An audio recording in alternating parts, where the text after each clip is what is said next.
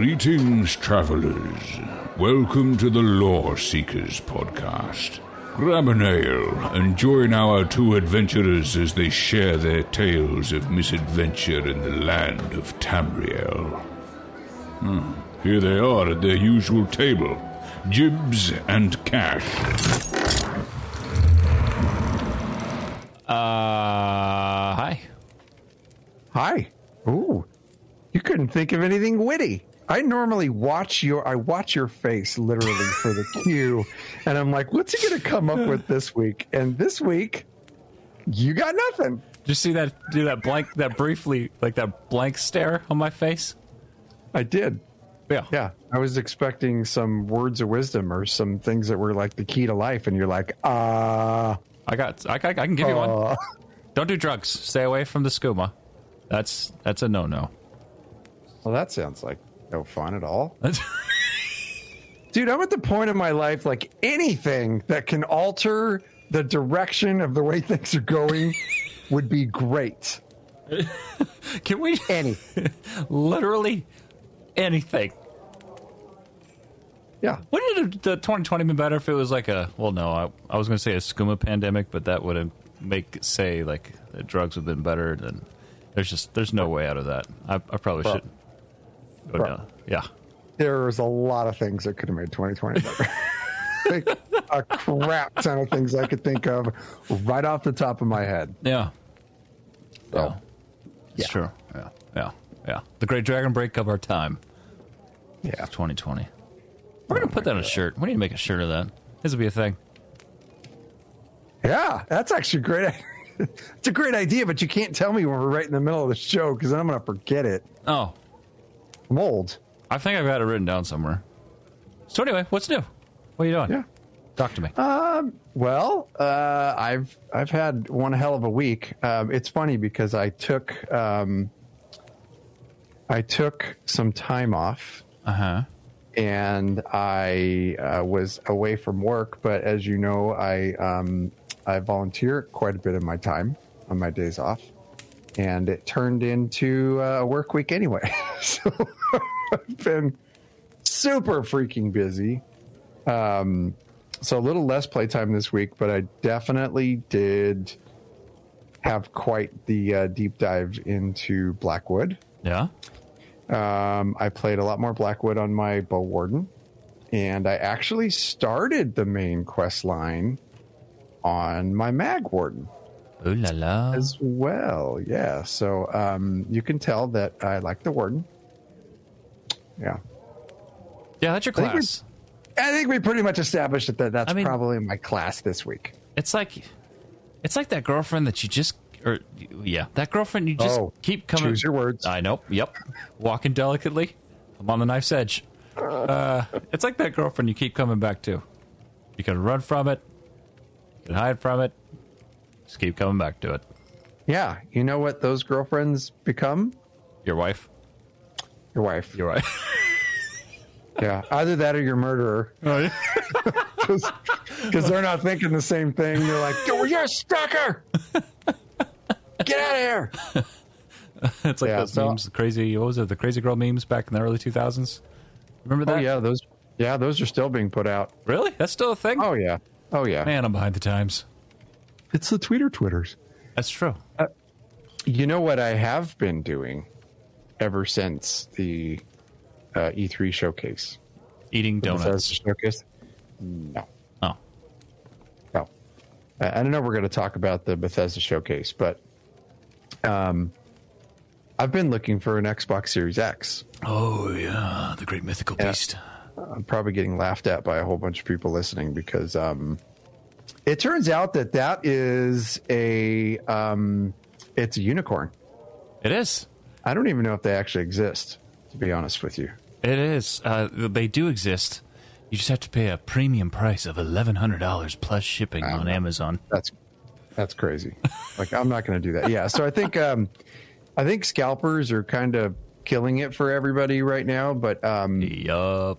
So, look, I'm pretty sure by now, like, people get it why you can't get one right now, and the same thing goes with PlayStation 5s. Yeah, I get it, But like, in case you don't like understand why there's no new consoles available, or they're available in like super limited quantities, I pulled something from CNET, which is, I love that site. It's a great site for techie stuff. Anyway, they had an article about it, and this is what it said. Essentially, Microsoft can't get the materials it needs to make enough Xbox consoles to meet demand.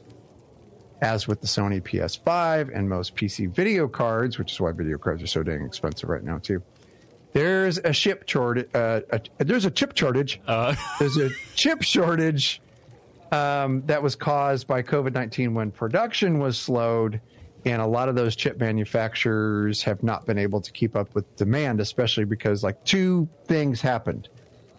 COVID happened and ruined the world. And then everybody stayed home, and while they're staying home, they want to play video games. So people started buying a whole bunch of electronics. Well, at the same time, all those electronics that were being manufactured to meet demand, production stopped. So they're trying to catch up, and they don't think that that the industry is going to be caught up before the end of the year, this year. And as a result, like, Microsoft will make as many consoles as they can, and they ship them to their retail partners. But the thing with retail partners right now is it's only online sales.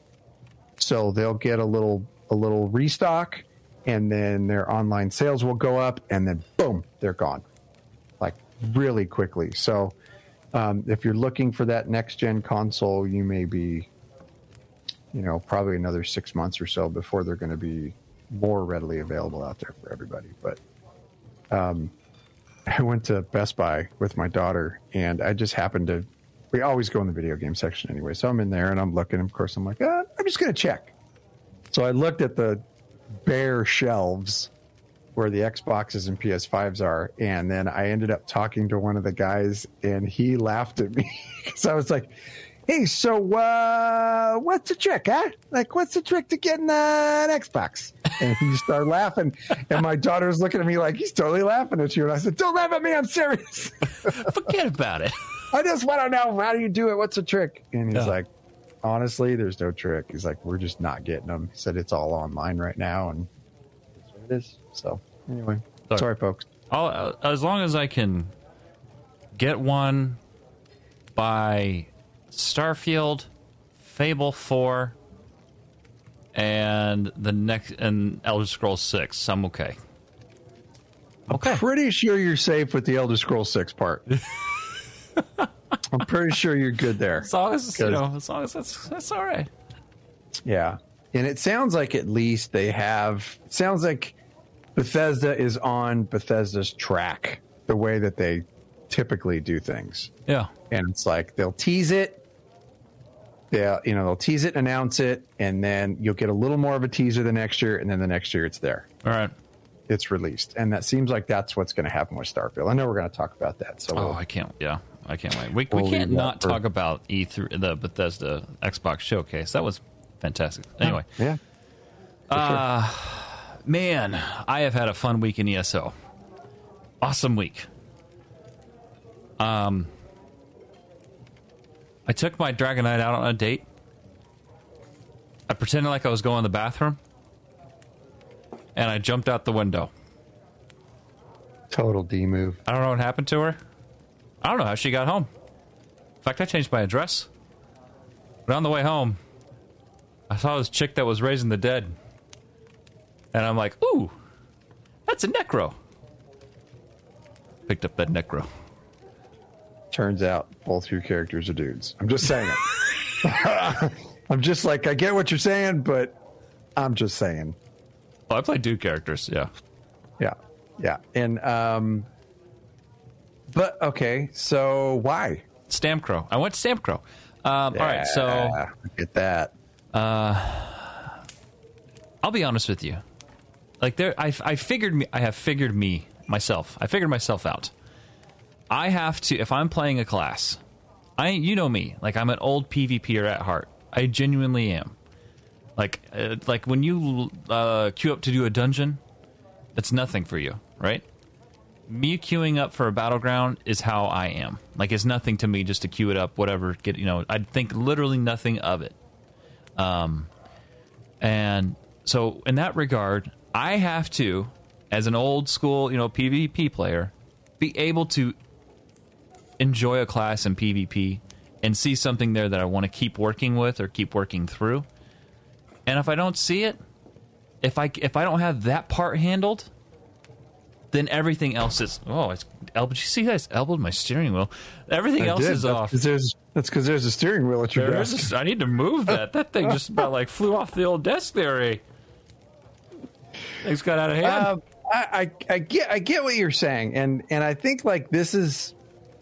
I think because we go back and forth on classes so much, and it says a couple of things. I think the first thing it says is that we should just... absorb and accept the fact that we like them all. That's true. They're all good. That's true. And we like to dabble in all the classes. And if there's a flavor of month, yeah, we're probably going to dabble in the flavor of the month a little bit. But the other thing that it says is that the fact that we like all the classes means that all the classes are good. Yeah. So it doesn't matter if the margin of what's at the very top and what's at the very bottom, stamina and magicka, we're talking DPS here, the margin is so small that it shows how well the balance of the game has come along over the years. I mean, you can't really deny that fact. No. Yeah, they're all great. They really are. There's just ones that you enjoy playing more. Like the one that I'm least apt to ever play is a Templar, and that's just because they're so darn good and strong, and the rotation is so darn easy. Like, I want something more difficult. That's the one class like that I just won't probably never pick up again, and, unless it's just, you know, kind of like a weekend fling or whatever. But especially Stamplar, and like I specifically, the Stamplar's rotation is so basic, and it is such a strong class that I remember that when I was running vet trials with a particular group, they wouldn't even count the DPS of Stamplars. So like, yeah, but you're on a Stamplar, so yeah. You know who actually plays a Stamplar? Who's that? Is Rich. Rich Lambert. Oh yeah, plays he does. A Stamplar. but I'll say he's outstanding at Stamplar. So, but we won't dummy down his skills and tell him he plays the easiest class in the game. Until I'm face to face. Until we're face to face again. Yeah. But anyway, no, I've been having a great time with the Stamcrow. Just finished the main story again in Blackwood. Powered through that, and so anyway, it's been a lot of fun. It's just trying a little bit of everything. But good. Anyway, so yeah, man, yeah, we got a show. We do. We have a somewhat formidable show. So, well, hey, everyone who's tuning in, thanks so much for hanging out. We appreciate you. This is Lore Seekers Podcast for Elder Scrolls Online. This is episode 120. My goodness. That's a lot. Yeah, we're clicking right along. Yeah. You kind of get to that point where it's like, you know, when I started this show, I don't recall seeing any gray hair. Now, 120 episodes later... And it's not the show's fault. Let me be clear. It has nothing to do with this. It's just, you know, that what the life between this time. Are you saying it's my fault? Well, you know what Woody says in Toy Story. If the boot fits. I love the fact that I actually quote adult movies, and you're like, I've never seen that movie, but you will quote every single kids movie. You gotta do, man. Parrot life. Yeah, that's true. I mean, I've watched so many animated movies.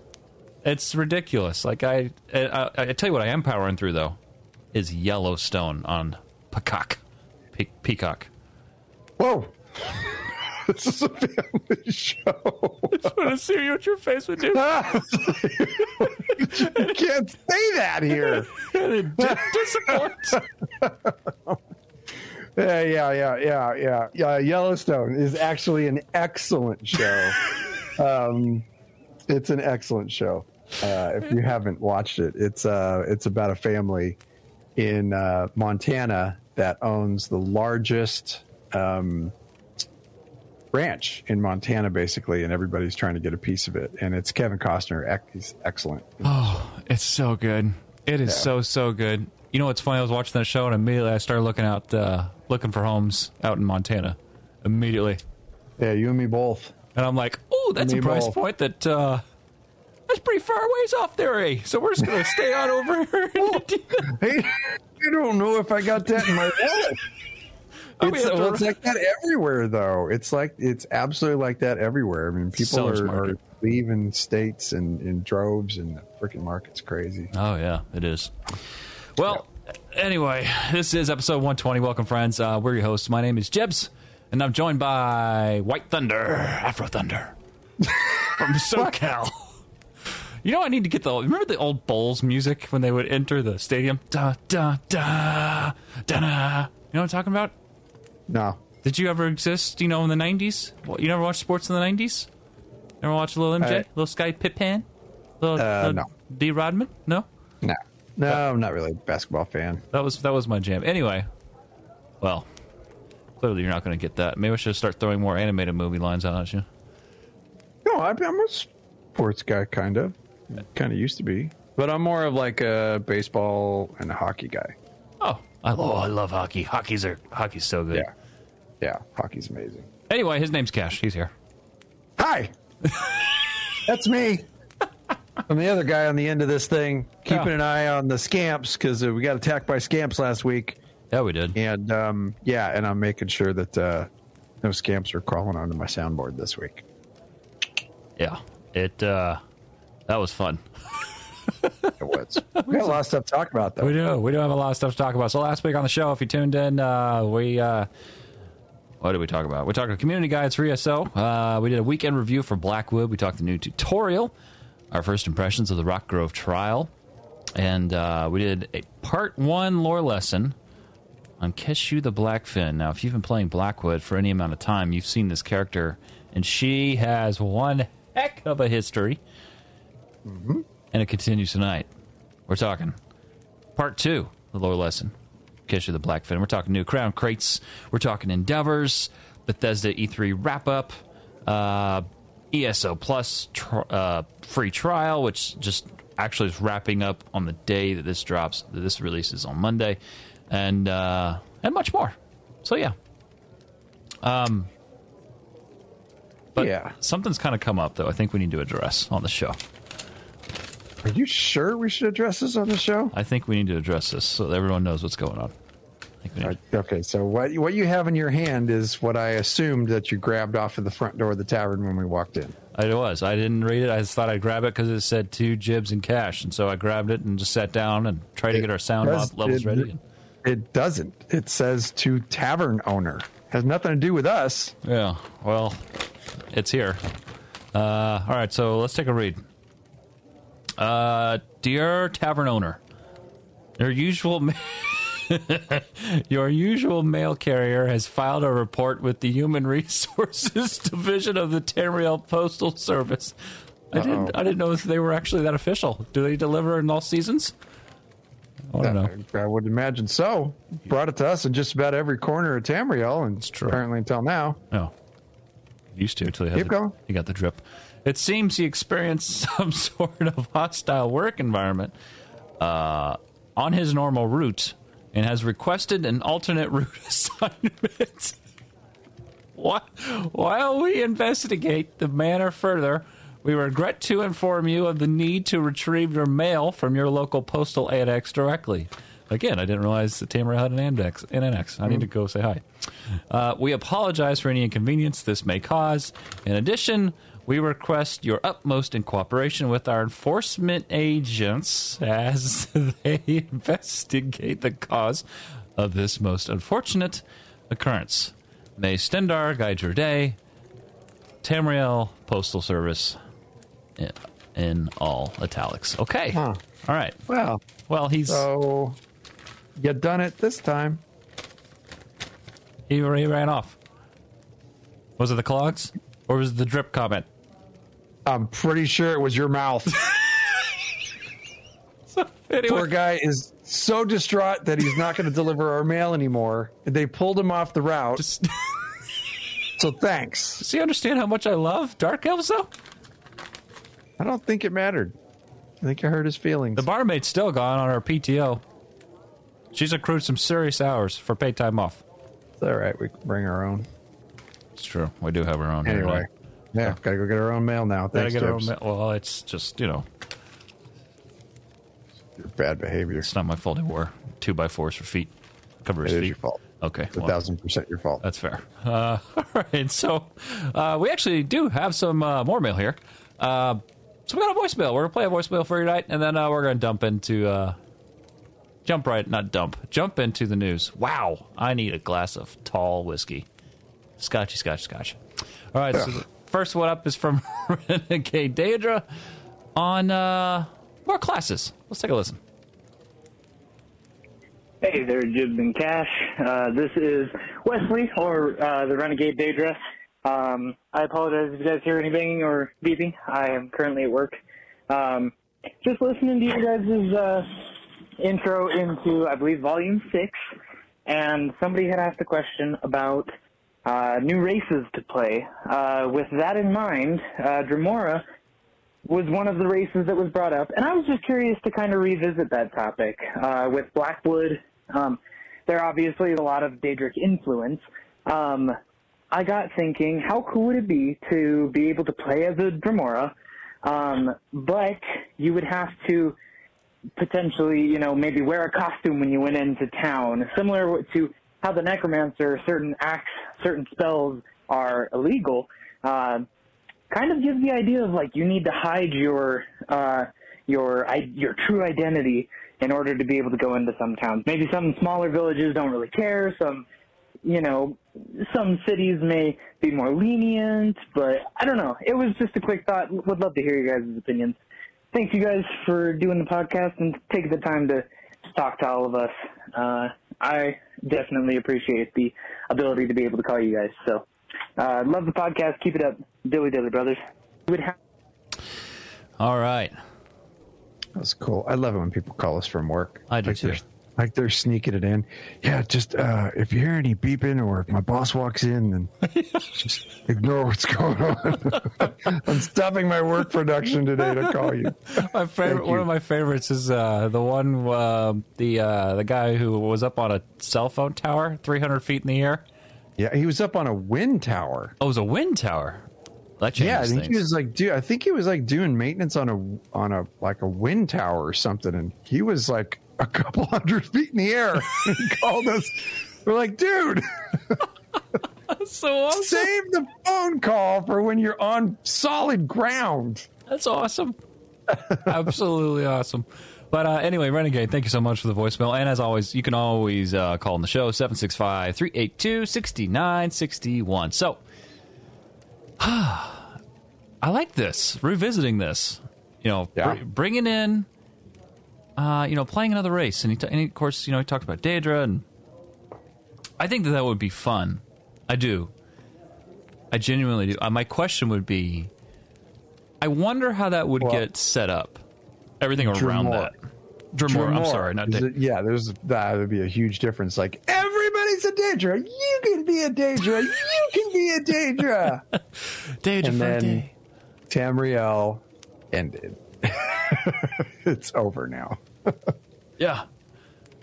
Yeah, so, yeah, I'm interested to hear your thought process on Dremora as a race. I think it's one of those things. Granted, we know there are a ton of Dremora. There are. We just don't see them because they live in a different plane than we do. We know there's different tribes. We know that they have a whole society there. That's, you know, very. And I know you just recently did a since we've been back on the air a lore lesson on the Dremora, which I would highly recommend everyone do. I think that was 113 when we came back, or 114 if not 113. But I think it's one of those things, when it comes to Dremora specifically, I think it's one of those things that too many would be a bad thing. At least the people being allowed to see them too readily, like too often. because the impact of a Dremora visiting you, it's still, you still have that impact, right? You still have that feeling. Like when Lyrinth shows up, it's like, you know? Yeah. And I think that those appearances, it's like seeing your, it's like seeing an actor that you, like your favorite actor. Like for me, it would be seeing Hugh Jackman suit up as Wolverine again. Like, I know it's done. I know it's over. But, you know, it's that, it would be that rarity to see that happen again. And that's, he's just so dreamy. He is dreamy. He's like Ryan Reynolds, but Australian. Your clothes literally melt off of you in his new present. It's like, it's you. You look down and they're gone. Well, that's what my wife says about Ryan Reynolds. Anyway, so that to me is like how I treat this. Like the rarity of seeing this race is what helps give it. I don't have another word. Power. It gives it that feeling. It's the same thing with the Dwemer. They're gone. They're gone, and we probably will never see them, unfortunately. So that being said, that race as a whole has been built up over time, just in people's heads, because they've never, you know, there's one that's in an RPG that you can go see. But other than that, you know, like I feel like too much of that would be a bad thing, and I think keeping it the way it is great. But I do want to see a new race and a new class added to the game. Absolutely. Yeah, for sure. So I'm definitely of the opinion that you are. Would it be cool? Yeah, it would be cool, but it would be a sea of Dremora everywhere. And like I couldn't see Dremora doing a bunch of good stuff, because most of the Dremora that are in the game, like, we're murdering them. Yeah. You know, the Zivkin and Molag Ball's crew, and, you know, now in Blackwood, you know, we're killing a whole bunch of Dremora. So I couldn't see it being, with the history that they've had with Oblivion Gates and invading Tamriel, I couldn't see how you could walk into a civilized town as a Dremora race and not be attacked. Right. Every time. Like right now, it's one thing with the necromancers, where if you pull your mender out in town, it's a criminal act, but you can avoid it by not pulling out your mender.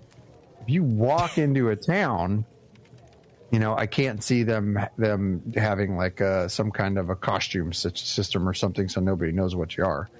You're still a freaking Dremora.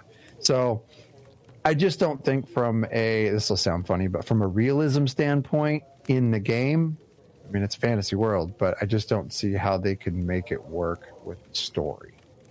But along your point, I could definitely see a new race. Like I could totally see like the Sea Elves, the Wood Orcs. The Wood Orcs would be freaking amazing.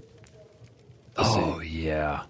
Yeah. You know what? I don't mean to take this in a different direction, but everything you just said, I wouldn't mind seeing. I don't know how well received this would be, but a chapter that is entirely called Dragon Break. And for the entirety of the year, you see things and would go into things in this specific zone you would never normally see. Or a time that Nirn exists, when the Dwemer are back, or something, you know, the Imga, as funny as that would be, you know. No! It's not happening, I'm telling you right now. We left for a reason, and we're not coming back, you son of a bitch! I would love to see something like that, you know, just like the things you wouldn't normally see. A year of just living in a Dragon Break, experiencing as a player. I mean, heck, we just did in real life in 2020. Let's do it in game too. But to go off, that's like a wall of crazy idea. That's actually kind of cool. I think that'd be fun. You think that they would put cloaks in during the Dragon Break DLC? You see that, dude? Oh my gosh! Doing something like that? No tips. My God, you've gotten fat. But doing something like that, though, what that would allow them to do is just take the things that are on the wall of crazy, and just put them out there and see what sticks. And then the following year, going back to the normal reality, you bring those things over. It'd be like a live test run that the players would... It would make sense that they get to experience it. It's like a continual but polished PTS for an entire year. You really want that Dwemer to come back, don't you? No, I've accepted the fact they're gone. That was a harsh reality, though. That was the toughest thing. That was the absolute toughest thing, because that's the one race I connect with and I'll never get to see. But that's the beauty of it. And I think that's what Todd Howard knows. I think he embraces that, the fact that he knows that there's so much mystery and so many questions surrounding the disappearance of the Dwemer. Yeah. That's a mystery that will never be solved. Ever. And I think that's what gives it so much strength. You know, it's like the legends that you hear, or just like the old wives' tales, you know, like just sitting around campfire or whatever. You know, it's those legends that you talk with your friends about. It's just like, because you never know. It's like, let's take Bigfoot for an example. Yeah, or to the Bermuda Triangle. Bermuda Triangle, same thing. Yeah. Right? Those stories, whether you believe it or not, totally has power. People, you know, like it's elevated this story on a level that you can never bring it down from. No matter how hard you were to try, you can try to cancel culture the crap out of that all day long. But at the end of the day, those things would still stay there because they've been built up in people's heads over years and years and years and years. So I get, honestly, and I don't know that I would want the Dwemer to come back, because something like that, in that regard, you're talking a monumental, probably the biggest return in a video game franchise in a very long time. A lot of people play it. A lot of people would play it. Yeah, good sales on that one. Oh, man, that'd be a top of the chart right there. But so do you believe in Bigfoot? Absolutely. You think Bigfoot exists? 100%. Why not? I mean, COVID randomly showed up, so why not believe in Bigfoot? Why not? I'm trying to think of how the legend of COVID is similar to that of Bigfoot, but yeah, why not? Okay, what about aliens? Absolutely, why not? This just turned into a Sweet Rolls and Coffee. It really did. I'm really sorry, folks. Well, what do you mean? Why not? I mean, there's definitive evidence. There is definitive evidence. I personally do. I've seen too much and heard too much to believe otherwise. Does that make me crazy? In some people's eyes, probably. I don't know. No, it just makes you want Starfield just as much as I do. Oh my gosh, Starfield. Yeah. Oh.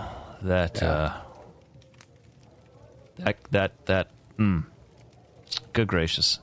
I think that's the longest we've ever spent on a voicemail. Renegade. I know. I love it. Yeah. Renegade. Thank you so much. We love getting voicemails, you guys. So don't hesitate to call the number. We'll give you the number here in a little while. We absolutely love that. I think we're saying more races. Yes. Dromora. No. It sounded a little like a good mythical morning right there. I really did not want that to happen, but it just did. It's okay. It's a good. Man, those guys have been crushing content since I was in college. I love those dudes. Oh, they're fantastic. Absolutely awesome. Remember, there was YouTube only. That was back in my day when MySpace was college only. All right, or Facebook. Okie dokie. So, hey. ESO Plus, it was a free trial going on. In case any of you missed it, this is coming to us from ElderScrollsOnline.com. Look, we're by the time you're listening to this, it's probably over. So, I mean, to anyone who's listening at the time of this recording, it's going on. You have the ESO Plus free trial for DLC access, craft bag, and more. Come try, experience the game. Now's the time to try it. It really is. And, Cash and I both have a very close friend of ours. I feel like there's this small circle of people in our life that have been in our life since 2012 when we were on staff with at our Mog Nation, the MMORPG community back then. Yeah. And just a very small, people have, left the table over the years, and there's been some cobwebs formed over in those general directions. And it's just, now there's just a really small group of people. Pip is is one of those, Champ is one of those. Sunny Ravencourt's one of those. And the list goes on. But Champ recently good friend of ours, came over from Warcraft and he's every bit of 10+ years in World of Warcraft. And so this move was a kind of move that, like, if there, it's one of those things where it's like, we've often gotten emails and messages of people trying the game because of the show.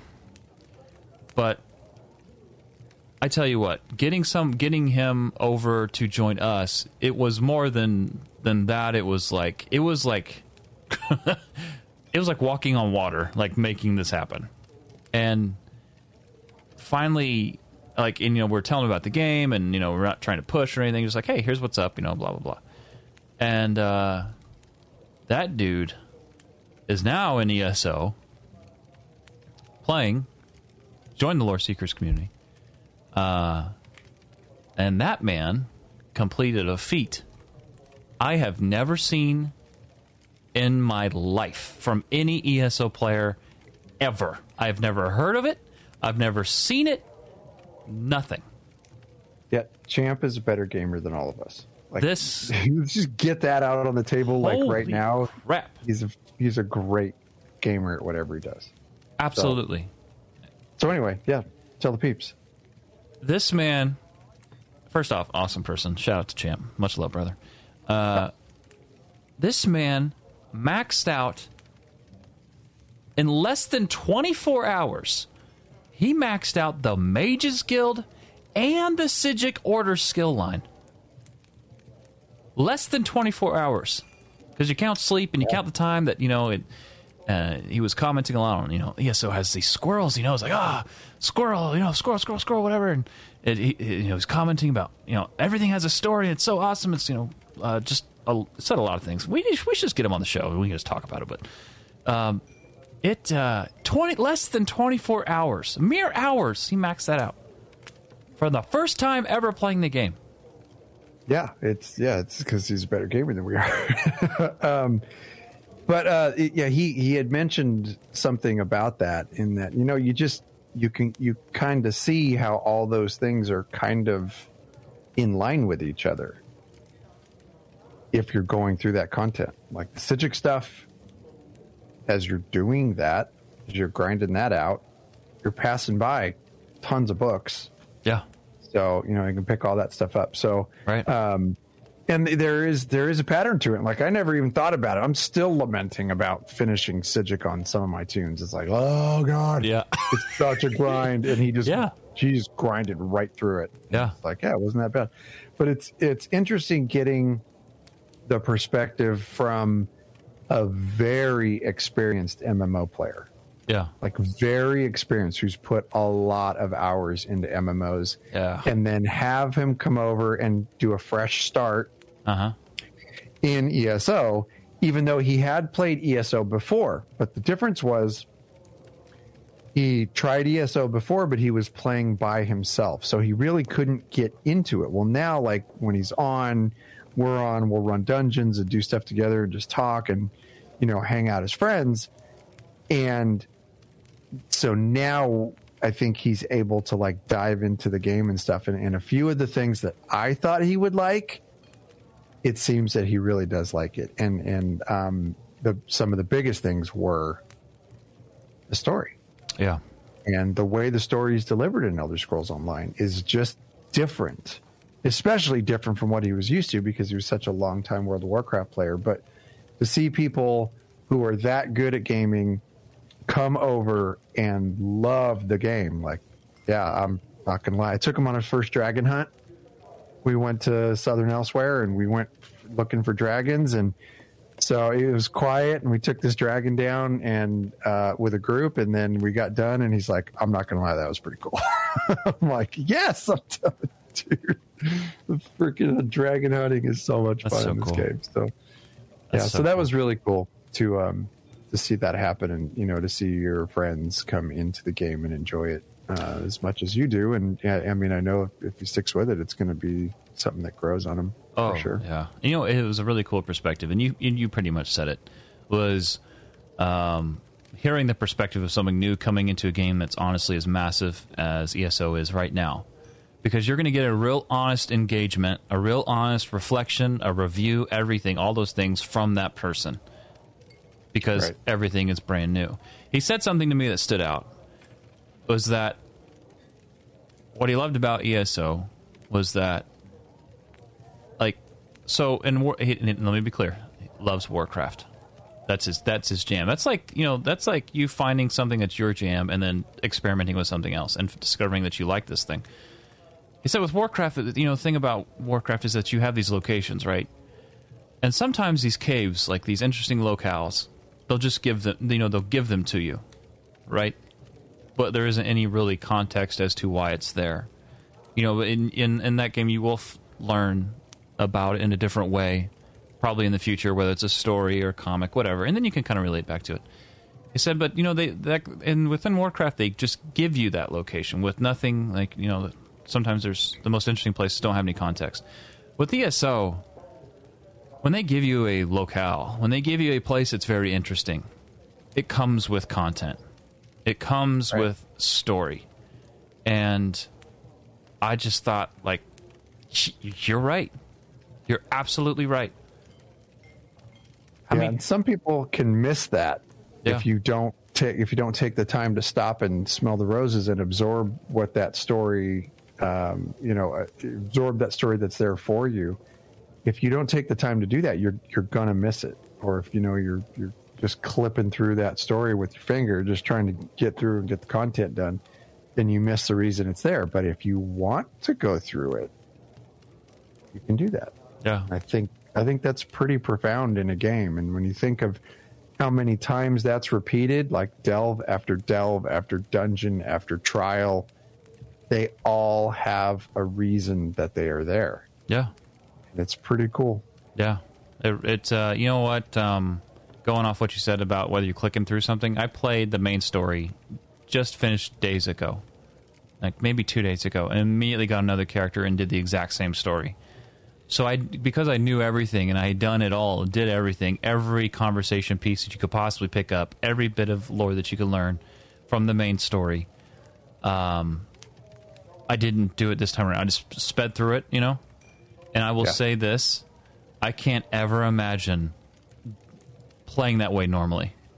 I can't ever imagine playing this game and not taking those extra doses of lore, like conversation points and pieces, and really reading and learning, because it felt so like, oh my goodness, you like it. And it's coming from a perspective of I just finished it, right? So I knew the stuff, but even when I was doing it on another character just to get it done, because I wanted to get this character caught up to where I was, it's like I paused with one and I wanted to pick up where I left off with another, in a way, right? And but so when I skipped through it man, I can't imagine ever playing that way. You feel so unattached. Dirty.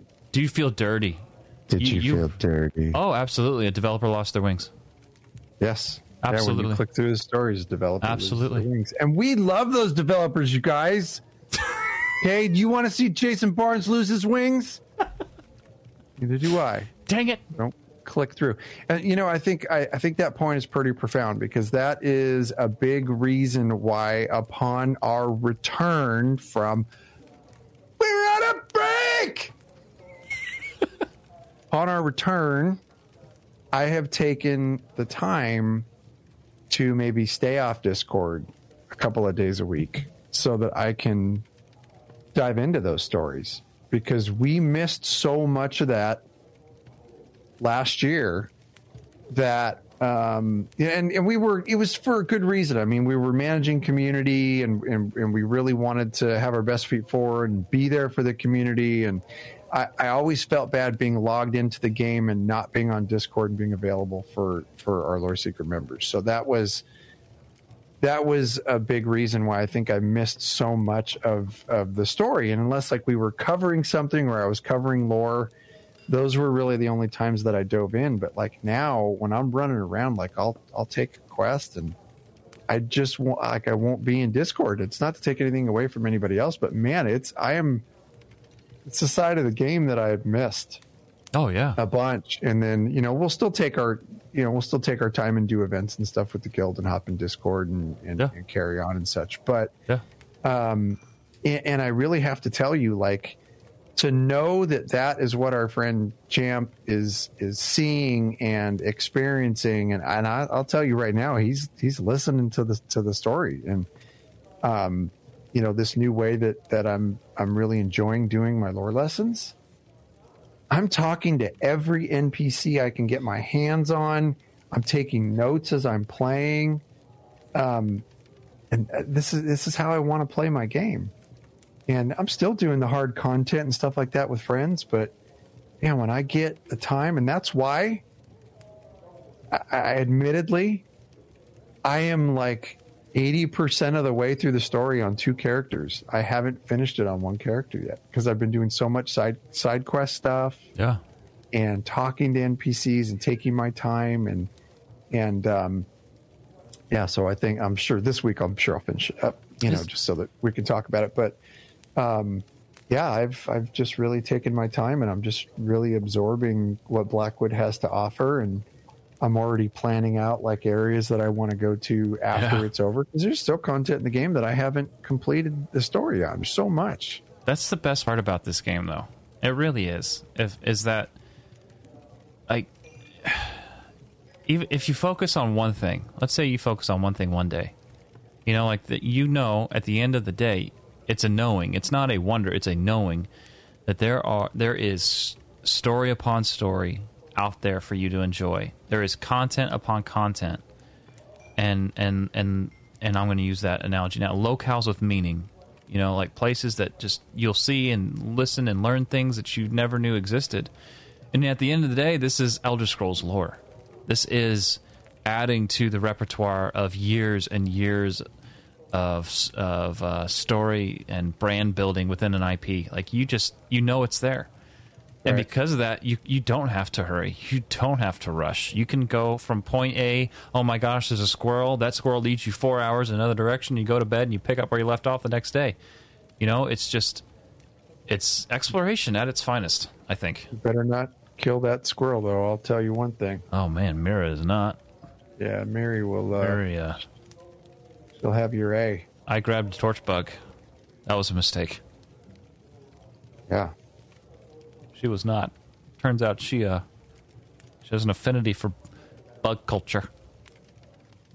Yeah, bugs and critters. Ugh. Like, don't do it. No, that's a mistake. Mistakes were made. Yeah. So anyway, hey, ESO free plus trial. If you took advantage of it, we hope you did. And if this is your first time ever hanging out with us, first off, we hope you enjoyed the game. Second of all, welcome, Lore Seekers. But, all right, so Endeavors arrive with new Iron Astronaut crown crates. It's coming to us from Elder Scrolls Online. It says, quote, stand firm against the forces of Mehrunes Dagon with, I lost my train of thought, indomitable items found within Iron Astronaut crown crates. Just say Elder Scrolls Online.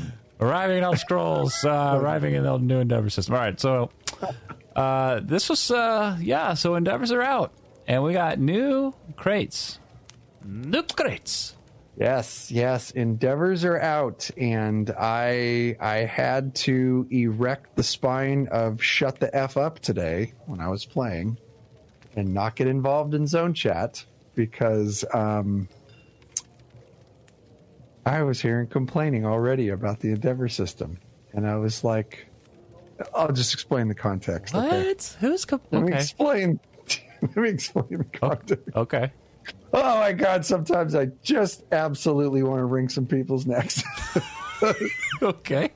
So I was just out picking flowers, just doing my thing, right? Yeah.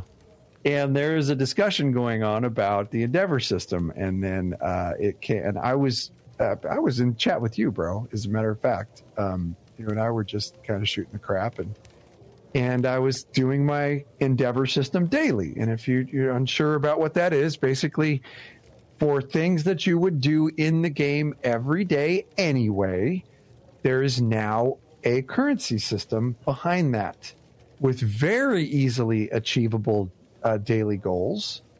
For instance, today, I had to loot 2 chests. I had to kill 15 enemies of any kind, and I had to kill 10 humanoids, and my daily was done, and I got 60.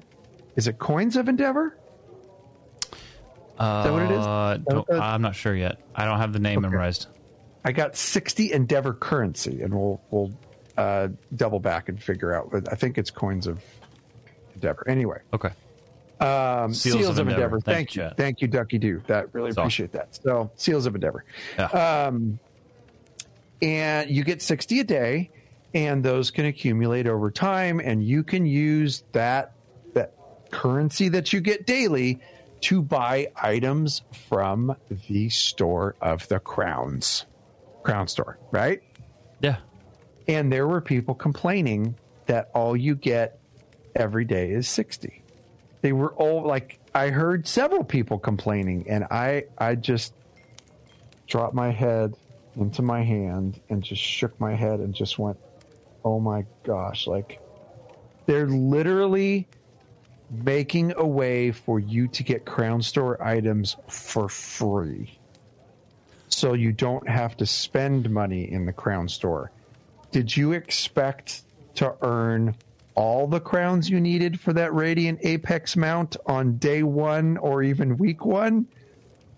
Or you think it might mean something when you finally reach that point at, yeah, it might take 3 or 6 months for you to get to that point, but you're getting a free Radiant Apex mount. You see what I'm saying? Like, is anybody satisfied with anything in this world anymore? It's like it. So anyway, rant off. But holy crap, I was just so torqued. What? I get it. And I was halfway through a sentence. I was just like, and I went, nope. Backspace. Not doing it. Not today, devil. Yeah, not today. So anyway, I like it. And I know you sent me a text message this morning that said, I don't know, it was something to the effect of, how's your day, blah, blah. I was like, it's great. And then you responded with, Endeavor system is cool. I was like, oh my God, I got to play. Yeah. So I got home and hopped in and I dug it. That's pretty cool. I dig it. Like, it's a free thing. It's a free thing. Everything about it. It's a free thing. Like, what do you... I mean... Free. I mean, come on. What do you want? Like, just enjoy it. They want more. I mean, like... It's free. I can't add any more to that. Like, I just... It's free. I don't have anything... I don't know. Whatever. Like, I just... They want double free. Like, it's free, and it's free enough. Like, you don't need anything else. Like, you just, I get it. You have to earn something that's going to take you time and dedication and require patience from you to go and do this thing. But it's free. It's a free thing. Listen, you young whippersnappers! Back in my day, if you don't like it, you can buy stuff, and I get it. But like, guys, at the end of the day, it's free, and it's ultimately it's encouraging you to check out different things you may not normally do. Embrace that. Right. That's a journey. That is what MMOs used to be. That is it right there in the Endeavor system. It's the time requirement. That's what it is, and it's like it's not like it's you're paying for it. It's free. Like you're paying, ESO Plus. I get it, but this is our free update. And you can't have everything right now. I mean, that's the thing. I don't know. It just happens to be a thing these days. People want everything right now because everything's at your fingertips, right? So they're like, it's gonna take too long. Yeah, I mean, like imagine. I don't know if I want to do it. Yeah. Well, then don't do it. Yeah. Like, the thing is, the way that I'm looking at the Endeavor system is it's so easy to do the requirements every day as a daily. I mean, it took me like 5 minutes. And it's so easy to get that done that if you just forget about your Seals of Endeavor, you're going to get your allotment every day and just forget about them. And before you know it, you're going to have accumulated a bunch of them. Yeah. And then you're going to have your pick of whatever you want in the store. Yeah. You know what I mean? It's like getting the fun out of rolling the ball up the little lane thing at Chuck E. Cheese, and then you get the tickets, and you're still having fun, and you're getting more tickets, and I want to play this game over here, Mom, and then you get more tickets, and you don't realize how many tickets you have because Mom's holding them for you. And then at the end of the day, right before you go home and pass out from your sugar coma and pizza, soda, you get to pick a prize. That's the coolest part of your Chuck E. Cheese visit. That's what I thought. Anyway. You know, like, I just, you earn 100, you can earn, what was it, like 100+ seals a day? No, 60. 60? Okay, so 60 a day. 60 a day. Okay, so let's just do the math. 60. It's going to take you a minute. 365 days is 21,900 seals. That is, isn't that close to enough, if not enough, for an Apex mount? That's if you log in every day for a year. That's quite extensive. I mean, but does it swap straight over for crowns? I don't have the ratios up. Or I wish I did for this part of the show. I don't know if it swaps straight over. I really do. Crowns. But I know this. It's like that's not that bad at all, and it's free. It is like it's at the end of the day. Like here was the argument previously. You had to spend hundreds and hundreds of real life dollars to get enough gems to be able to buy this mount. Now the argument is, now you have to spend XYZ time to get free time, part of a free update, to earn this in-game instead of spending real-life money. It's like, where's the balance? Like, there isn't any. I don't know. And we can stop talking about it. Jibs and I like it. Like, we dig the system. I think it's another additional way for us to be able to get stuff. Like, if anything else, it's going to make those Radiant Apex mounts less rare. Because over time, people are going to save up their seals to get those more rare mounts. So you're going to see more of those rare mounts out there. Yeah. The ones that you would normally only get from the percentage of people that buy crown crates. Yeah. And then from there, the small percentage of people that actually get a Radiant Apex mount to drop. Right. No, but there's other stuff that you can get too. It's not, we're just using the Radiant Apex mount as a example. So anyway, and that's what I saw people complaining about today. It's just like, oh, it's gonna take forever. It's like, well, if you're disappointed about getting this thing for free, get used to it, because it's not the last time your life's gonna disappoint you. Right?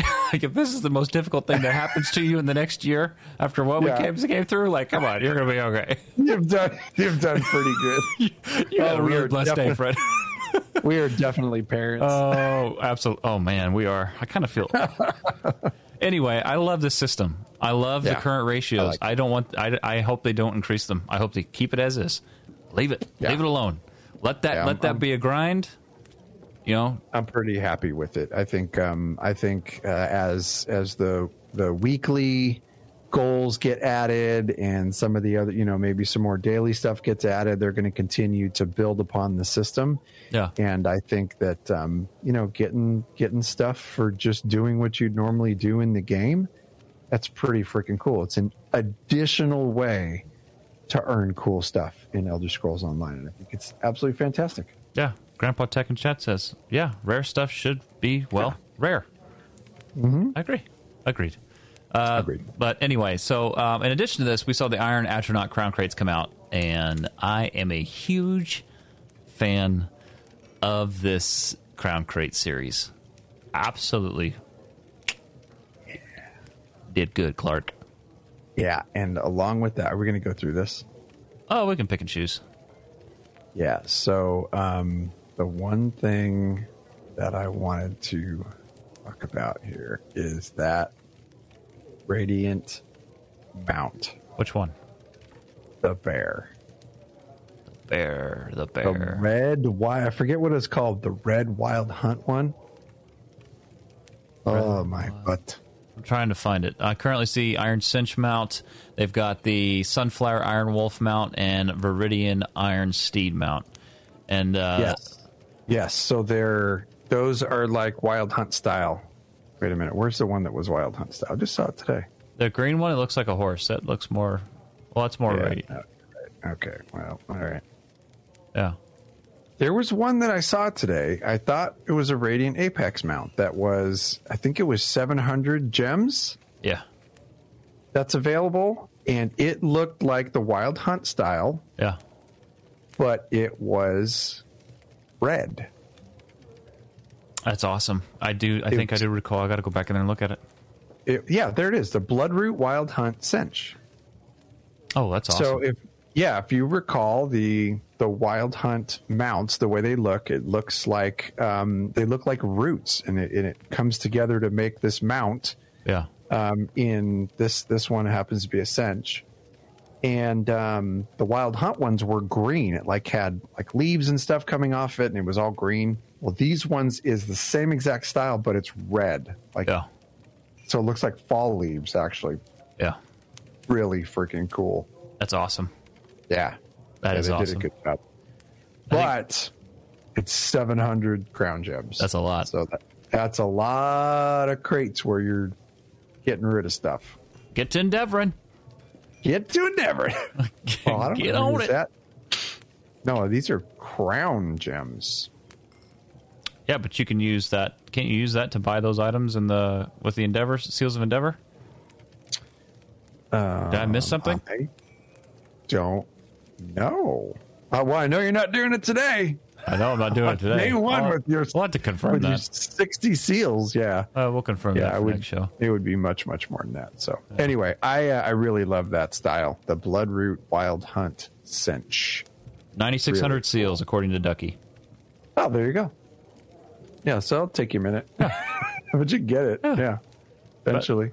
But, I think this was a really, really good Crown series. I really liked a lot of it was very flame, and with the iron part, you see a lot of looks like dark, like a I would almost say metal or like a rocky texture. It almost reminds me of, honestly, it reminds me of in a way, and I say this in a good way, is remember Warlords of Draenor on Warcraft? Remember the style, like the way that those what was it, dark iron orcs? I don't remember what it was, but anyway, it reminds me of that, very dark and just very rough looking metal, and it's very like it's everything opposite of Somerset, right? Somerset's perfect, it's flawless. Yeah, and it's Altmer. And exactly, sure. And then you see this, and it's everything that's rugged. You see these mounts, and they're just really just like in your face, and nothing's perfect on them, and it looks awesome. Yeah, they look quite Oblivion. Yeah, because it looks like all metal and stone, and then the innards. I'd say innards, right? Yeah, yeah. The innards are like they're all flame, like flamed out and like lava, and flames coming out of little embers and stuff dripping off of them. So these are very cool looking. Yeah, they've also got the Iron Atronach style as well. I bought 4 crates today, and out of that crate I got the battle axe, which is great because I'm using a 2-hander on my Stamcrow, and nice. It's awesome. The animation on it is very cool. My favorite part of the entire thing is not only does it, the glow, but it has that real edgy look to it. The best part about it, oddly enough, is the handle, because it's wrapped in leather, but where your hands hold the leather, it's worn. And then as it goes out to the edges, it fades to like the perfect, as leather would. It looked perfect, like that natural color. Right. And I'm just like, that little touch of realism was totally what sold me on it, because I'm like, wow, I've never seen that. That looks awesome. Yeah. I love the attention to detail. Yeah. Yeah. Did you see the what was this called? The Knight Aspirant armor style? Yeah, that's a good one too. Yes. I dig that, man. It's very simple. It really is. It's a very simple armor style. It almost reminds me of dang it. The Knights of Need. The Knights of Need. Thank you very much. Thank you. It almost reminds me of Knights of Need, which makes me laugh. But I like the simplicity of the armor style. Yeah, I think it would work for any build, like for any motif you're going for. I think it would work. Battle mage, adventure, anything, you know. It looks good. It looks like very classic medieval. And I think that is what this expansion represents in a lot of ways. It's a return to a very medieval setting. You feel that in the city. You feel that with the ambience, what you hear. You know, just having those two extra shops that weren't necessarily on the map were just, you know, just starting to fill up the cities a little bit more. And then you're seeing stuff like this. I like that. It's that classic. Reminds me of A Knight's Tale in a way. The movie A Knight's Tale. Just so many good medieval movies. And it's a really good hood on that light set. It really is. It's a good hood, and that's important to me because I love wearing those hoods. The closest thing to a cloak that we can get. So it dies well. Yeah. It dies very well. Yeah. So anyway. You know what also dies well? What's my hopes and dreams of a cloak? A cloak? My character at some point. I think I don't know. I don't think we're so far off from that. I don't think that's a possibility. I don't know unless some things have changed, but I think in the past, when we talked about it a while back, they were in the game. They were in the original trailer, but they were having problems with it rendering, and it was causing latency issues. Well, we're 6 years removed from that. Very true. You know, this is true. Technology's different, and honestly, let the community, I don't know what it's like behind the wall. I'm not a fly on the wall over at Zoss, but, you know. What are you trying to say? Cloak now or we riot? No, I'm just saying, throw it out to the community. If all it would do would be stationary, you know, would the community mind? I don't know. I don't know what it would do to the game. It may still cause latency issues, but maybe they'd be surprised at how many people would probably be okay with a stationary cloak. I don't know. Maybe some people wouldn't be. I don't know. Maybe in Cyrodiil they said, No caps.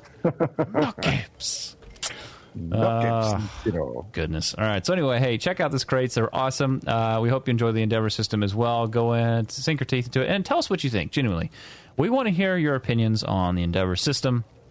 You can always email us, LoreSeekersPodcast@gmail.com, or you can always call us as well, 765-382-6961. Keep your voicemails around a minute or less. We'll play right here on the show.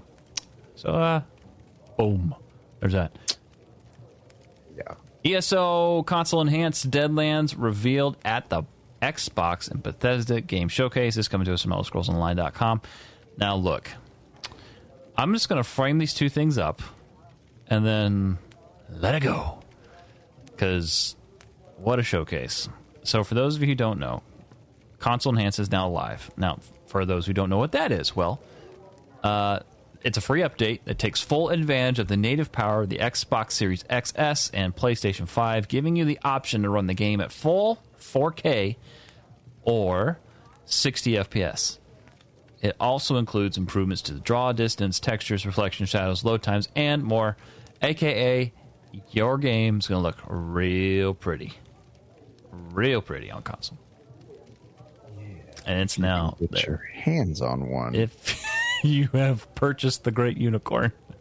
Mm-hmm. It's sitting in your living room. I know, because as of right now, the Xbox Series X and S, both of them seem like they're the Burning Spellweave Inferno Staff. Yeah. Does it really exist? Is it really a thing? Or is it just a unicorn? Is it just a unicorn? Well, during the Xbox Bethesda showcase, before we dive into some of the other games that they talked about, they did announce this year's Dungeon DLC, and that is The Waking Flame, which is pretty cool. More details coming later in the year.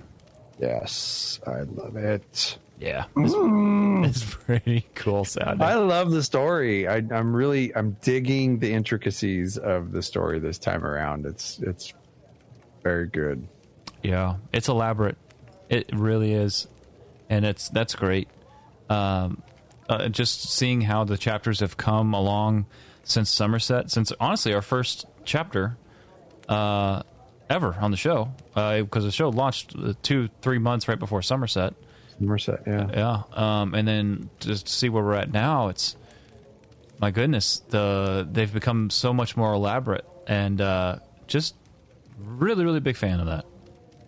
I love that there's a story within the story. You know what I mean? Because like there's the Order of the Waking Flame. There's the fact that Mehrunes Dagon is making a run at Tamriel again, and in addition to that, you get to learn the story of the Longhouse Emperors. You get to dive into the Dremora, because Larenth plays a pretty decent part in this whole thing. Yeah. So there's so many different branches that you could learn more about around the overarching story of the chapter, and that's what I love about how they tie these stories into the world around you. Yeah, I really dig that. It was the same thing in Somerset. Right. Somerset revolved around the Slode. You dig into the Slode, you learn about the Nahatn Flu, and there's just all of these, you know, then there's the Mauremr, the Sea Elves were there. And so you pick any one of the chapters, and there's the main story, and then there's all these branches of lore that they tie into one. Yeah. They're very good about that, and I think that is probably 25 plus years of Elder Scrolls lore. When the lore is that deep, yeah, you can get away with that. Absolutely, yeah, absolutely. So, there's so much. Oh. There's so many layers with the characters, and just seeing how they've been brought into this chapter is, at least with me, you know, when I wrapped up the main story, it's just like, oh my goodness, I can't wait till the fall. I can't wait till quarter 4. You know. And yeah. We'll actually back it up, you know, and seeing how they progress with Waking Flame.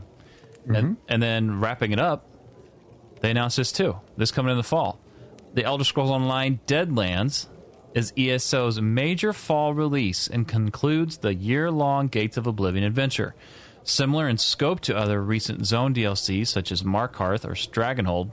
Both were great. Did you say Stragonhold? I don't know. That sounds cool. That's maybe sounds like something new that I've never seen before. It's you got to plug in a Game Shark to the back of your PC to enable the zone. You're such a nerd. Anyway, similar to Markarth or Dragonhold and Deadlands, you can explore the Prince of Destruction's realm of Oblivion. While you have had the chance to visit parts of Mehrunes Dagon's world in previous ESO chap adventures, this is only the second time Daedric Realm is available as an explorable zone in the game. So, Deadlands. Dude. Yeah. What was the first one? Cold Harbor. Yes. Correct, sir. You know, they put out... First off, I love the fact that we're able to go and adventure in Oblivion. I love the fact that we're going to be able to step foot back in this realm. You know, it's been since Elder Scrolls 4 that we've been able to do that. And it's pretty monumental feeling, but they put out these images, this concept art of Deadlands. And there is one in particular. I don't know the name of this outfit style, but oh... my goodness, this outfit style is probably one of the coolest ones I have seen, and is 100% a pure throwback to Oblivion and improved upon in every way. Oh, that's full Dremora. It's right full there. Dremora, and it's legit. Like, if you're a fan at all of Oblivion or Dremora, this is so much for you. You even see the runes. You see the runes of the Daedric runes, like laid into the armor and red underneath. I think those are runes, or is that flame? That may just be flame. But oh my goodness, it's all black. It looks like it's like well, shoot, if you played the old games, you know what it looked like, but it's like turned up to 11. And yeah, oh yeah, all the visuals in the ESO are turned up nowadays, and you can compare them to the blockhead Morrowind days. Yeah. Elder Scrolls 3, it's like, oh my god, what a stark difference in the stuff that we're seeing nowadays, which is absolutely beautiful. Yeah, it really is. Yeah, those, okay, so yeah, those are flames underneath. It is awesome. It's it reminds me of orcs too, from Mordor and Lord of the Rings. Oh yeah, yep. You know? Like the crude armor, like super pointed, layered armor. Yeah, absolutely agree with that. It really does. Absolutely stunning. So if you are a fan of, you know, those things, you're gonna have fun there. And then also they've got some very, very cool environmental concept art pieces. I love their environmental art. At some point, it looks like one of the places you'll be going is. Well, clearly it's another realm, but it does not look like Oblivion. It is, like, very dark, very stormy-looking, lightning everywhere. Almost looks like mountains and sharp points and just, like, these violent-looking crags that you know, walk through. And yeah, we'll zoom in here. Those are the live show here. But, yeah, it's going to be very interesting to see where this chapter goes. And overall... Well, looks awesome. I would buy that's Mehrunes Dagon's spot, because it, you know, basically Mehrunes Dagon is he's chaos, right? So it's all the different weather systems, not just flame and fire, but all of the different weather systems are present in his realm. So yeah, this looks like it's just a different area of what we're used to seeing in his plane of Oblivion. Like, you know, what we're seeing with the portals now, when you run around the world and those things pop open and you jump in the hole. Yeah. This is just a different realm of that. But yeah, that could certainly be Mehrunes. It's pretty interesting looking. Very very different color hues. So you have the teals, like you said, you know, stormy, dark, you know, it looks like a nasty thunderstorm. Mm-hmm. It's going to be interesting. Very, very interesting. It doesn't have the iris burning bright teals of Cold Harbor. No. The Molag Balls spot. And don't get me wrong, like I love Cold Harbor a lot. I think it's so well done, it's gorgeous. But man, after a while it's like, my eyes. I secretly cannot stand that zone. Really? I cannot stand that zone. Oh, I like that zone. Oh, I struggle. I struggle being in there longer than just going to the luxury vendor on the weekends. Is enough to make me, you know, like, I'm good. I don't need to be there another week. Can't do it. Oh. But anyway. Oh. So, yeah. So, hey, Xbox Bethesda Showcase. I know this is an Elder Scrolls Online podcast, but holy crap. Freaking, I love fantasy. I do. I really, really do. My home in is, you know, we've made no bones about it. Our first home was in a galaxy far, far away. Oh, yeah. That is sci-fi, my friend. And seeing Starfield show up and show off, holy crap. Yeah, I feel very comfortable talking a little bit about this because, yeah, it is Bethesda. It's part of the Elder Scrolls family. But, my God, that trailer, I was blown away. I was taking screenshots and sending them to you because I know you were away from the keyboard and wasn't able to watch the reveal. But and I think one of the things that I said to you that I was so impressed upon is when you think about an Elder Scrolls game, you think about a Bethesda game. Let's take a more broad stroke here.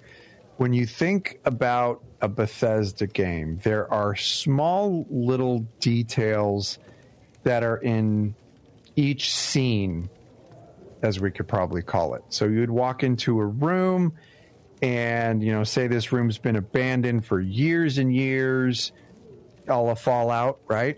Yeah. And there's things around that room that you can explore and look at and see to get hints about what took place there, who might have inhabited that space, and that's all over Fallout. Yeah. Right? Yeah. In Skyrim and the Elder Scrolls single-player titles, it's the same way. In Elder Scrolls Online, it's the same way. There's little papers left. So somebody leaves a journal. There's a lore book there. One of the biggest things about the Starfield trailer that caught me was when they were panning around this futuristic looking room. It looked like a room that was maybe inhabited by some type of humanoid or space dwelling people, somebody that put on a spacesuit, get in a spaceship and blast off. It looked like it was the room of, say, a crew of those people. Yeah. There were little notes like written on the glass. Yep. It looked very lived in. It looked like somebody was coming off shift, leaving a note for somebody coming on shift. And it's those small little attention to detail moments that make Bethesda games stand out to us as RPG players. Yeah. And it blew my mind. I was just like, oh my God, Jibs, Look at this. Yeah. Watch this right now. I don't care if you're in church. Watch it now. Turn the volume. Turn the volume all the way up. Oh. I swear your pastor will love it. It was so good to see. Like, it just, man, it just, like, I am a huge sci-fi fan. If there's a book genre I read, it's sci-fi. You're showing it. I am showing it for those of the live show. Oh, my God. All right. Everybody shut up for like 3 minutes. By the way, you can always come to the live show, twitch.tv/LoreSeekersPodcast. Look, this to me, when Todd Howard said, hey, this is Skyrim in space, I just went, yeah. Oh. That guy. Oh. That guy. Oh, man. Tell me what you said. You might have to pause this video. Tell me what you said about Todd Howard before we started the show. Yeah. So I said, there may be things that have happened that for one, I'll never forget Fallout 76's release. That bothered me from a business standpoint. Like, and, so there may be, like, bumps in the road, things that may happen that just upsets you, or whatever. Or there may be things that happen that you don't agree with. But for whatever reason, anytime that man steps on the freaking stage, he could have cheated on me the night before, whatever. He could have stood me up for dinner, whatever. And I tell you what, that dude hits the stage and it's just like, oh, it's Todd Howard. It's just everything melts away. And you're just like, I love that guy. How is it that, like, you're not the only person that feels that way? I mean, like, there are so many people that feel, oh my, this is going to be like, we're super gushing. And the only reason for that, you guys, is because we're super gushing. We're fans. Yeah. Todd Howard, and there's a reason we call him God Howard, but Todd Howard is an icon in this industry. Yes. And he will always be. And there's a billion memes out there on the guy, and people will say what they want, and people will say, oh, Bethesda games, oh, look at, there's always all the problems with clipping and all this stuff. It's like, yeah, okay, is that all you have? Like, all right. Yeah. He is the creator of some of these universes, you guys, and it's profound. The things that have gone on inside of his head, and he has been able to create the teams capable of taking it from his head to your screen in front of you. And I know this can be repeated for Star Wars, for Lord of the Rings, for any other game franchise, Mass Effect or Witcher, whatever, it's out there. There's other people doing the same thing. But there's something about Bethesda games, and it's what we just talked about, where there's such a sense of realism in these games. They truly make these games appear to be lived in, and that is what sucks you into those universes and what stands out to us as RPG players. So, yeah, when Todd Howard comes on the stage, he commands that stage. Yeah, he does. He is a pillar in the gaming industry that, like, and you said it, he's responsible for so many gamers' experiences, memories, moments, laughs, tears when certain things happens with characters. you know, you talk about the Dark Brotherhood quest lines, you know, when the lights are off and you are doing it, fear, you know, all these things that you've experienced over the course of decades. And it's just, it's special. It's just special from a game. You take fanboy out of the picture and just as a gamer, it's special. And that's what makes gaming so good. And so to see this trailer or this teaser trailer, first new IP in 25 years. It just, gosh, the sci-fi in me is just screaming at the top of my lungs. I can't wait. I can't wait. Yeah. We haven't had a new sci-fi game like this. And dude, I would say almost 10 years probably. Like if I'm forgetting one, like this is insane. Yeah, and I mean, there's certainly other sci-fi games out there, but the fact that this is Bethesda, guys, and it's been in the making for a long time, and just like look at the result. I'm sure this is in-game footage. Yeah. Absolutely, I'm sure this is in-game footage. And if you haven't seen the trailer, absolutely take the time to go and see the trailer for Starfield, because I think that is going to be a pretty impressive franchise. This game, absolutely. Yeah, this game 100% to me is, anytime I watch this trailer, it makes me feel like something I haven't felt in a very long time, and that is when I played KOTOR. When I played Knights of the Old Republic way back in the day. It's just the way that the game is set up, the way that it looks, the fact that it's completely open world, you can go do your thing, and it's sci-fi. You know, like, granted, KOTOR was not that 100%, but it's just the fact that it provides you with a feeling that it's just, I haven't felt in a very long time from a sci-fi genre standpoint. Yeah. And I'm excited, man. I really, really am. I think this, I hope it crushes it. I hope it knocks it out of the park, and that they just keep building on it, because what they're doing is great. I think. Do you remember when Microsoft and Bethesda kind of did their thing, and we were very concerned. I was concerned, yeah. Like, what does this mean? And I think the biggest thing that we were concerned about was that Bethesda and all of their IPs were still going to have the freedom that they've always had to create, and to write their story, so to speak. Right. You always worry with other corporate entities coming in that they are going to, change the very fabric of something that you love and enjoy. Right. And I think what we are seeing coming out of Bethesda as a whole, as a franchise, large studio, with now the support of Microsoft, I think we're seeing what that partnership could bring out of it. I mean, look what's going on with Elder Scrolls Online. Yeah. I mean, it continues every single year to get nothing but better, to bring more features, to they're truly fleshing out the game, and we have been able to experience the growth from beta. I mean, think about the game from beta to now. And they've done that as ZeniMax, as a studio with the support of Bethesda. Well, now you have ZeniMax as a large studio working in conjunction with Bethesda, as it did before, with the support of the juggernaut of Microsoft. I see that as a win.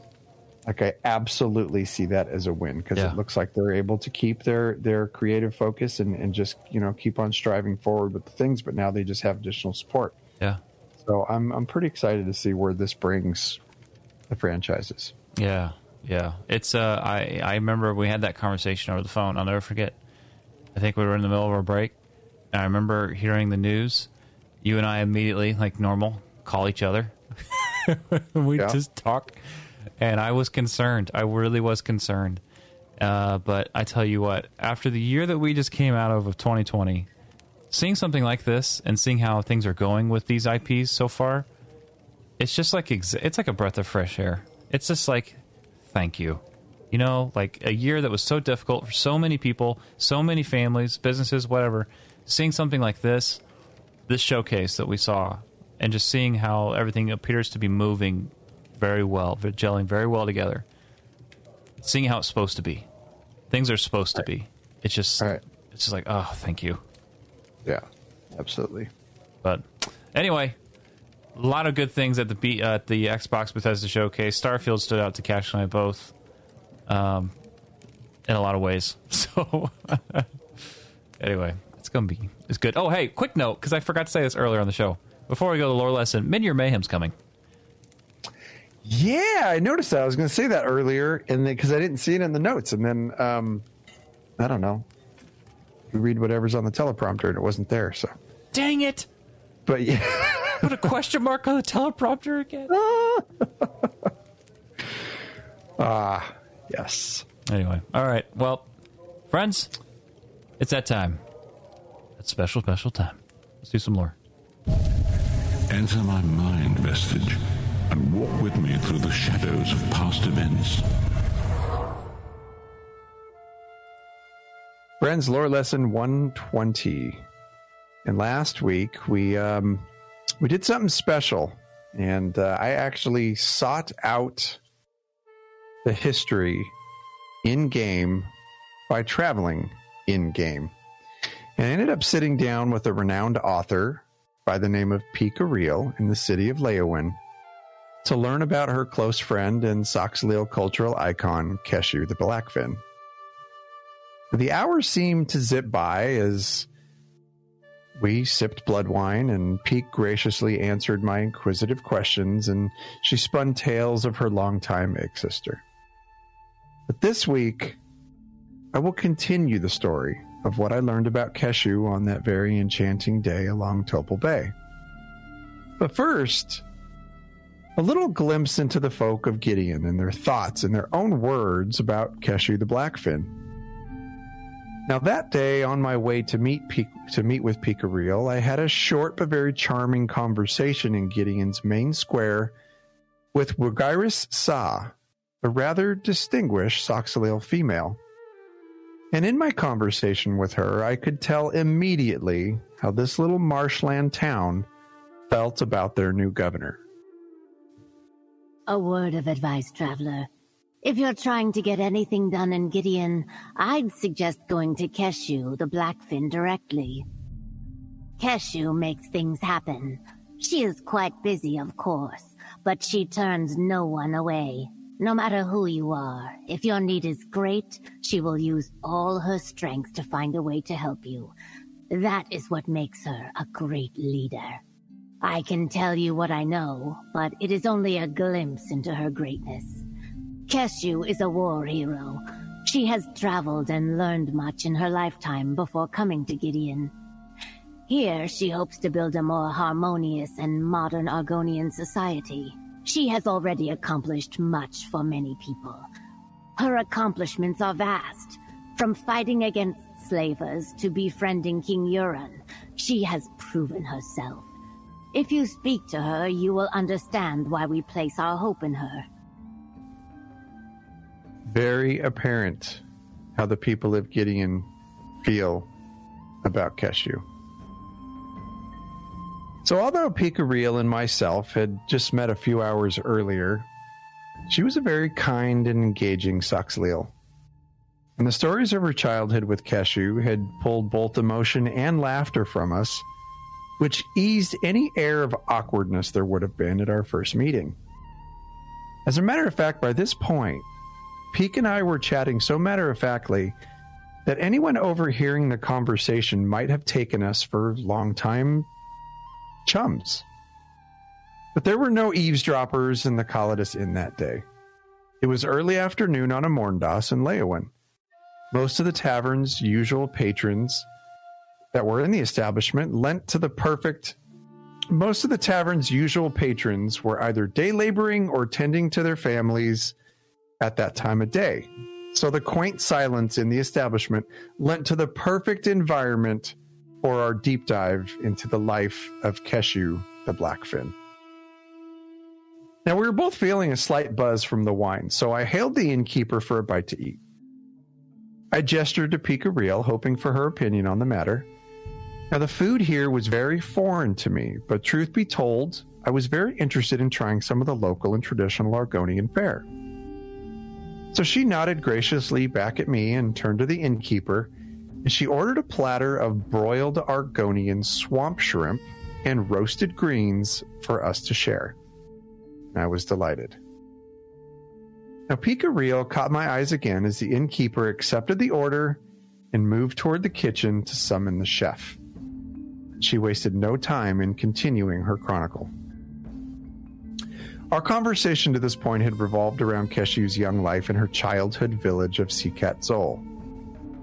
The tale spoke of Keshu as a standout and an informal leader during their rites of maturity, a traditional coming-of-age trial among Saxleal society.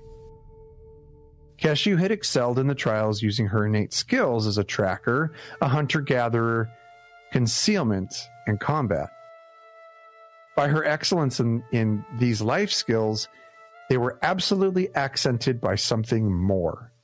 And that was the natural ability to make effective decisions and the ability to lead others with both her mind and her heart. As Picariel explained, Keshu the Blackfin was destined for more than her tiny village could offer. So upon her successful completion of her rites of maturity, Keshu set out upon a journey to learn more about the world beyond the village. However, she wouldn't be alone. Keshu would be accompanied by her closest friends, the sly Tiwan, the mighty Vasaruk, the crafty Zoxan, and of course, her closest confidant, Picariel. The journey led the fledgling band of adventurers north through Blackmarsh. They were heading toward the legendary city of Stormhold. Now, as they traveled, as young Argonians, they stopped to say goodbye to friends and family and neighboring villages along the way.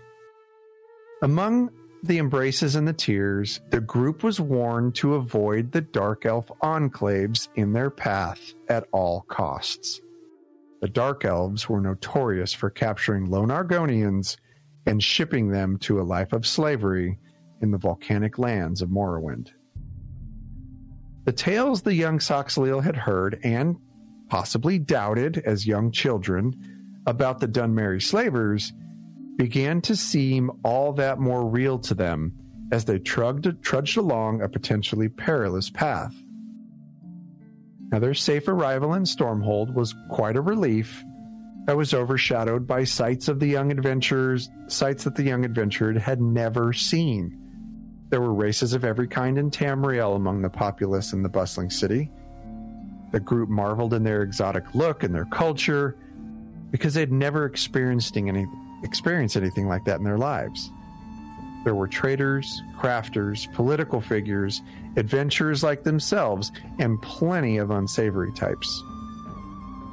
It was, in fact, the first time the young Saxleal had even heard the word Argonian, as they learned that other races would begin to refer to them as such. They only knew that they were Saxleal. Here's a fun fact. One particular aspect of city life Keshu and her companions noted upon their travels once they reached Stormhold was the treatment the other Saxleal received from the various races. Some were ordered about, some were belittled, many were beaten.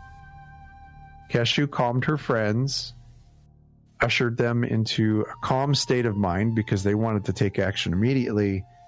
Keshu simply said, "We can't change the course of this river, at least not today."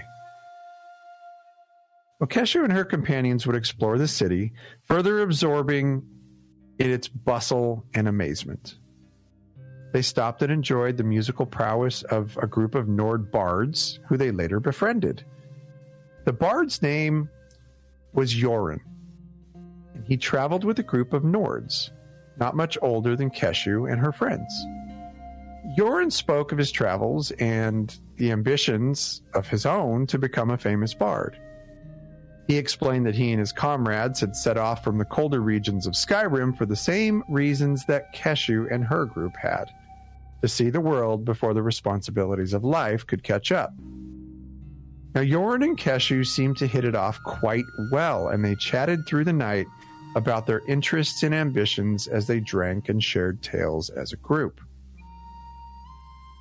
But the enjoyment of the night was interrupted when, with a start, Tywon rushed in to announce that Keshu's companion, Zoxan, had been taken by a band of Dunmeri slavers.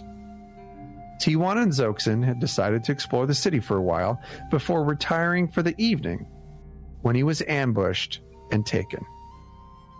Now, Keshu sprung into action and immediately retrieved her weapons and started ordering her friends to follow her lead, which they undoubtedly did. But to their surprise, Yoren and his companions did the same. And he simply said, "Friends don't let friends rush off into battle by themselves." And the massive Nord followed them. The now larger party made their way to a known Dunmer enclave on the edge of Stormhold. "House Dress," Yoren proclaimed in his booming voice. "I should have known." They performed some reconnaissance of the enclave, located the holding area for the newly acquired slaves, noted guard locations and routes, and then formulated a plan. Keshu never once hesitated with her strategy, and Yoren, being battle-tested himself, offered some suggestions to further secure their success. Apika Reel's account of the surprise attack was mesmerizing. 4 Argonians and 5 Nords went to war with House Dress that night, and the results were astounding. The enemy was unprepared, and they never saw it coming. Keshu the Blackfin, with Yoren the Bard at her side, carved a path to the slave pens through the Dunmer guards, while their companions covered their advance. The early morning attack caught the Dunmer defenses completely off guard and set the tone for the entire rescue. Yoren had explained why he knew Keshu's plan would succeed. The Dunmer were quite akin to defending their slaver caravans on the roads, but nobody had ever had the gall to charge headlong into a Drez enclave. These slavers had never met Keshu the Blackfin. With a swipe of his battle axe, Yoren smashed the slave pen's lock, freeing Zoxan and a group of disheveled Saxileel from their temporary prison. As they emerged, Dunmer reinforcements did at the same time, but this time they brought mages. As Keshu began to deliver her orders of battle, it was clear she was prepared to fight to the death for her cause. Yoren offered a simple muse. "Not every battle needs to be to the death, my Argonian friend." With his twinkling eye, he told her to take her people and escape. "My companions and I will keep these puny elves occupied." Keshu thanked him and vowed to return the favor. "I may just hold you to that promise," Yoren said, "someday." Off they went, slipping into the thick of the marsh, Keshu in the lead. Yoren and his band of Nord warriors became a wall of defense, fighting with fierce bravado not seen in most fighters. The Argonians would run until the sun rose, finally safe and finally free. Keshu, however, was quite concerned with the fate of her new friends, and subsequently sent Pika Reel and Tywon to stealthily return to the city to inquire of their friend's fate. Stepping foot into the inn at Stormhold, Peak and Tywon found the Nords quite intact, as a matter of fact, enjoying a meal and some mead. Yoren assured them that him and his companions were no worse for wear, and he urged them to leave town, as the early morning attack had really ticked off the House Dress leader. Yoren said they, too, would be leaving Stormhold. Before Pika Reel and Tywon left, Yoren said, "Tell Keshu I look forward to our next encounter." In the weeks to follow, tales of Keshu's slave rescue in the heart of a House Dress compound spread to the local Saxileel populace. She was becoming quite the charismatic leader, and her antics were being spoken of in the region. It was no secret to her companions that Keshu the Blackfin was fascinated by the history of Saxilil society and the heights it had reached in the distant past. Her innate interest in the subject and the group's actual need to remain off the grid for a while after the house dress incident drove them deeper into the marshlands. Keshu had decided to visit an ancient Saxilil city she had discovered in a book she borrowed from her Raj Dilith, Draminson, remember her old teacher. This particular region of Blackmarth was particularly deadly. Strange predators, noxious poisons drifting on the swampland breezes, carnivorous plants, and swarms of hungry insects dotted every step of their path. But led by the great Keshu the Blackfin, these combat-tested Saxilil trudged through, continuing on their path to discovery. Following the clues in the book that she had borrowed, the party searched for landmarks seemingly swallowed by the overgrowth. The marshes were a treacherous and mysterious place, but they finally reached their destination, the ancient stone ruins of an advanced Saxilil civilization lost to time. The companions were hesitant to approach, as the very appearance of the ruins wrought fear and uncertainty. Keshu, however, was resolute. The look of determination and wonder upon her face was awe-inspiring. Without hesitation, Keshu raced up the stone steps toward the top of the ancient Zanmir, turned and addressed the group. "Vas Haruk," she said, "lead the group back to Siket Zol. I will follow and meet you there shortly." The group did as they were asked, although reluctant, and despite their fears of leaving Keshu among the ruins itself. Here's a little fun fact for you about the Zanmir. Zanmirs, which you've undoubtedly run into in areas of Argonia and down in Shadowfen area, are massive ziggurat-like pyramids constructed by an ancient civilization of Saxilil in Blackmarsh.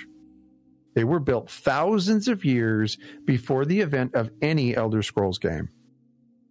Zanmirs were constructed as perfectly symmetrical complexes connected by elevated stone bridges and walkways. The skill in construction alone of the Zanmirs was proof that the ancient Argonians were highly advanced and incredibly prosperous.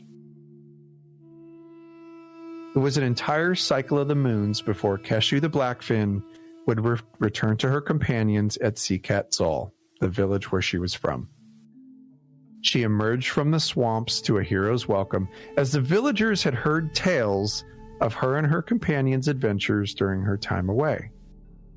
After greeting her friends and inquiring of the well-being of the freed slaves, she immediately sought the counsel of her teacher, Draminson. Upon entering his mud hut, Keshu was greeted heartily by her old mentor. "Raj Dilith," Keshu began, "let me tell you what I found in the place of the old ones."